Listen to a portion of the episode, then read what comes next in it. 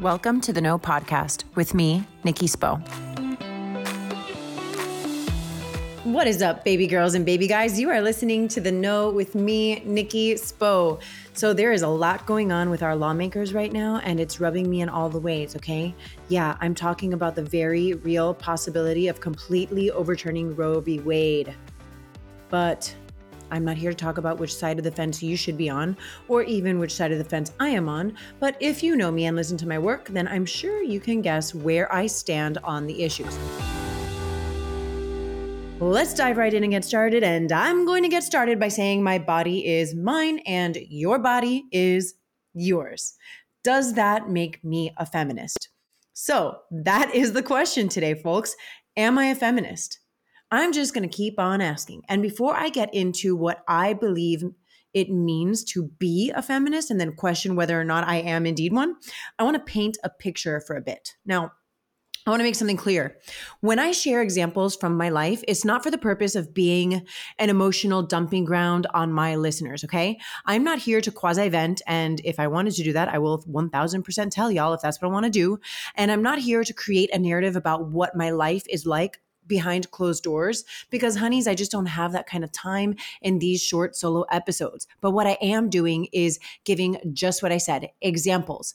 Why? Well, because I think we all have important examples in our lives that are data markers that point out consistencies and inconsistencies, where things are working and where they aren't working. And with those examples, we can make adjustments, right? So I share my examples with all of you to sort of spark you on your own memory and hopefully inspire you to look for examples of whatever data you need in your own life. So let's friggin' go. I have lived my life as a chameleon. Okay.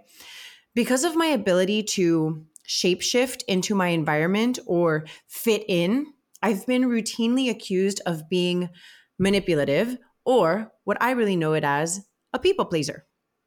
If you listen to my past two episodes with Bethany Webster when we discussed the mother wound, particularly in part two, we actually discuss how women have been taught through generations to be, quote, manipulative, right? Even when being manipulative is looked down upon. So historically, women couldn't flat out ask for what they wanted. They had to go through back doors and side streets to get what they wanted. Now, I'm not saying that I have been horrifically oppressed into sneakdom and being sneaky.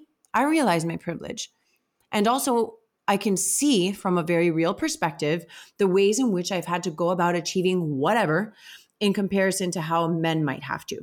So, I don't particularly consider myself to be a people pleaser today, but I can see how an outsider may perceive my chameleon nature to be sourced by a desire to manipulate a scenario to my desired outcome. And honestly, what woman has not been taught this by her sisters at one point or another? You know, kill them with kindness, sweetheart. You get more with sugar than with vinegar. Just soften the situation. Through all of the healing work I've done over the years, well, I now know myself a lot better and I can see many things from my past with much clearer vision. However, that ability to mold into my environment, it was a survival technique. It was a part of my subconscious behavior that allowed me to be accepted, liked, and gave me an opportunity to succeed in different areas of my life. And I discovered how to turn it on on stage as a professional performer. Thank goodness for that. I always thought that it was something that made me special. I romanticized this skill by calling it, quote, stage presence, which in my mind was something that you couldn't necessarily teach, but that I'd better have it in order to make up for the areas in which my technical talent and ability were lacking. And then, of course, there was beauty, which I would use, again, mostly subconsciously, to my advantage whenever possible. Stay with me here. It wasn't until much later, as I became more and more, let me see, disagreeable or whatever, more myself, in the eyes of other women, but mostly other men, many of whom may argue that I was never agree- agreeable to begin with, that I started to analyze what exactly was happening. I could be a chameleon as long as I could be their chameleon.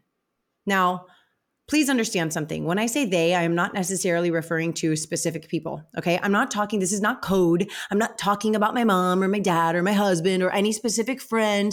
I am talking about this in a general way. And the reason I bring it up is because I do not believe that I am the only woman who feels like I can be anything I want as long as I am theirs, not my own. Okay. Now we are scratching the surface of this monologue. Who's exactly then? If I'm not talking about the specific people in my life, who am I referring to? Well, I think society, family dynamics, gender expectations, generational roles that are passed down by our families and other families that are placed on us as women. Be smart, but not too smart. Be capable, but not too capable. Be soft, but not too soft. Be tough, but not too tough. Beautiful, but not too beautiful. Humble, but not too humble. Have confidence, okay? Women, women need to be confident, but don't be too confident, all right? You've heard all of these sayings, and honestly, they're never ending. I remember one person who simply said, Nikki, you are too much. And that never left me. I didn't know how to be less. And I wasn't even sure that I liked the idea of being less. I wanted to be more, more me. What did that mean? Was there even enough space for me to be more me if I was already too much? We need to be mindful of the things that we tell young women in this world. How is all of this connected to my perception of feminism? I'm going to keep painting that picture. In ways that I wish were not real, I came to understand my femininity very early on in my life. I became a woman and started acting like a woman well before I was emotionally ready to act like an adult woman. I made choices and pursued romances that were far more advanced than I was as an emotional teenager. But ask me at the time, and I would tell you, like most teenagers, that I knew exactly what I was doing, right? But truthfully, I'll tell you what, today, I stand by many of my teenage choices. That's not to say I stand by all of my choices. I definitely have regrets and I've shared many of them on this podcast, but I stand by a lot of my teenage choices. They were choices made in the pursuit of self discovery and an attempt to have some control over my life. And some of my choices weren't always likable. And I sometimes wonder if they'd been more acceptable if I were a boy. In the trauma therapy that I've done to recover from the sexual abuse that I experienced, I want to rewind to episode seven, I think it was. I had the honor of speaking with Dr. Andrea Loeb, who is a trauma psychologist here in South Florida um, with South Miami Psychology Group. She's a tremendous healer, woman, person, friend, incredible. I encourage you to listen to that episode. But as I recovered and, and my behaviors as a teen, right? And even young adult, I was asserting control over my own womanhood when the control had been taken from me at a very early age. Why is this important to me? Because it has shaped how I view being a woman. In my early 20s, which was what, in the mid 2000s, um, when sex sold everything and more skin was always in, society was sexualizing women nonstop. And TBH, I loved every second of it. I was here for it. It was fun and it made me feel powerful. Now, I now know that the power of beauty and sex is a very tricky thing because in that scenario, the real power belongs to the person or group that decides who or what is beautiful. And nevertheless, I relished the moments that I got to be admired for my youth. And if I'm completely honest, I can still enjoy that without it being a defining part of who I am. But later, in the late 2000s, 2010s, a shift began a necessary one. And you know, it was necessary in a lot of ways. It was seemingly all of a sudden, it was, you know, it became borderline shameful to be beautiful or sexy. And a woman should only be described and admired for her other qualities. Now, this definitely needed to happen. We needed to swing the pendulum in, in, in another direction where we weren't objectifying women, right? And and and trust we were able to trust women more for who they are and their thoughts and their ideas rather than what the outside package looks like and what we want to the definition of woman that we place on them, but letting a woman define herself. Now, this pendulum swung. And it, it got to the point where you were not even allowed to address a woman for being beautiful or, or, or talk about her sex appeal. Pause for a second. As a human, like, while I enjoyed the fun that came with being an object of desire, the message that it was actually now cool to have thoughts and opinions and desires of my own, I think that's actually what got me through college in a world where going to college didn't really matter in my family of origin. I wanted to be something more. See, there's always, like for me anyway, there's this I wanted to be more. And when society started to say women can be smart, women can be boss, like boss babe, you know, when that whole movement started, I started to really want to be more. And society was supporting that. I now know that there's no degree, achievement, award, or what, whatever that can validate my personal muchness. But in the coming of age story that brings me to my concept of feminism, those shifts needed to happen. In my position, I have been looked down upon for having a job. If you can imagine that scenario, it has occurred. I have been looked down for not having a job. I've heard older women make snarky remarks about younger women, and younger women make snarky remarks about older women. I've heard women that I admire shame other women for how they choose to use and demonstrate their bodies. I've also witnessed incredible females use their sex appeal to make mad money while simultaneously using their powerful voices to stand up for the things that they believe in. I've witnessed women suit up and climb corporate ladders in fields reserved for men, earning their place among the male greats of the world. Here's the thing there's no right way to be a woman. The right is ours to choose. That's what I believe. I believe that feminism is choosing what you want for yourself as a human, not because society thinks you should choose it, but because it is what you want for yourself and your life. And also reserving the right to change your mind about who you are and what you would like to become. Fast forward to how women choose to give birth. I think this is an important topic to consider, and it's one that I have a personal example for. I literally remember a time in my early 20s when I swore I would never deliver children. I can't even take myself seriously saying this. I, I remember this time in my early 20s when I swore I would never deliver children vaginally because I seriously didn't want to ruin my vagina for the sake of whoever my partner might be. this was a real thought in my brain.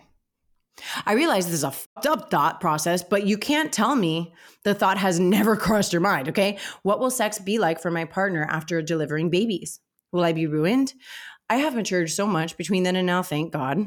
But even so, when it came time for me to actually have children in my 30s, I remember thinking to myself, okay, I want my partner to be there for the birth. The only way to ensure that that happens is to schedule my C section or schedule an induction. I wound up going on a girls' trip to Hawaii where I had a heart to heart talk with a midwife about childbirth, and she really helped me to process all of my fears. I came home from Hawaii and I told my husband, I want to have an unscheduled birth and I want to try to do it vaginally he was so incredibly supportive. Sure, we ran the risk of him not being there. Together, we looked at the benefits of vaginal deliveries, and he ultimately respected my choice for my body to pursue that delivery plan. I'm lucky that my husband is woke enough in that department, truly. But I can't say the same for the industry in which he works. I've spoken to countless women in sports who, without question, plan their deliveries around their partner's schedule. I'm sh- listen, I'm sure this happens in other industries and my experience is not an indictment on the sports industry as a whole, but it is a fairly male dominated, extremely demanding industry which requires great sacrifices from partners and loved ones associated with it. So, so many times my husband and I were asked why on earth we were not scheduling our birth plan around his schedule. And so many times he stood by me. And even when I wasn't there, to explain that this was our decision and what we felt was best. While mostly men, but even some women, stared at us, mostly me, aghast, like I had broken some unspoken rule. I am so proud of my husband. I know that there's not one second of his life in which he regrets missing work to witness me give birth to our sons. I can't speak on how he felt explaining that to other men in his industry, but I do know that we need more men in the world to stand next to women and support their choices for their own bodies. I'm proud to say that my man now advocates to other men to support their partners if they want childcare, to support their partners in how they choose what's best for their bodies, especially when it comes to birthing their children. because women shouldn't have to fight so hard to have body autonomy and a sense of sovereignty, period. Men and women must be in this together. So I will end with my question in the hopes that this soliloquy is thought provoking. Does all of this make me a feminist? Well, what exactly is the correct way to be one? You guys, thank you for tuning in today, my friends. I am so grateful you are here. Send this episode to your friends if it hits for you and leave a review if you're feeling complimentary. But don't leave a review if you have some bullshit to say, okay? Don't leave that review. Just kidding. Sort of, not really. All right, that's all I got for today. I'm excited to have you tune in next week because speaking of sexy and feminine and smart and powerful, I've got one self assured mama coming on the show next week. That is right, Katya Elise Henry is here next week. And you think you know her because of IG, but she never does podcasts. And we are going to have a one on one convo that you will not want to miss. So I love you, truth speakers. Over and outie.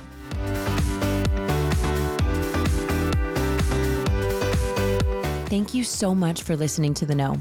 If you loved this episode, go ahead and share it with a friend. Words are so powerful, and someone may need to hear what we covered today. And if you really loved this episode, please take a moment to rate the show and leave a review. Your comments are so important and valued, and they give other listeners insight on what to expect on The Know.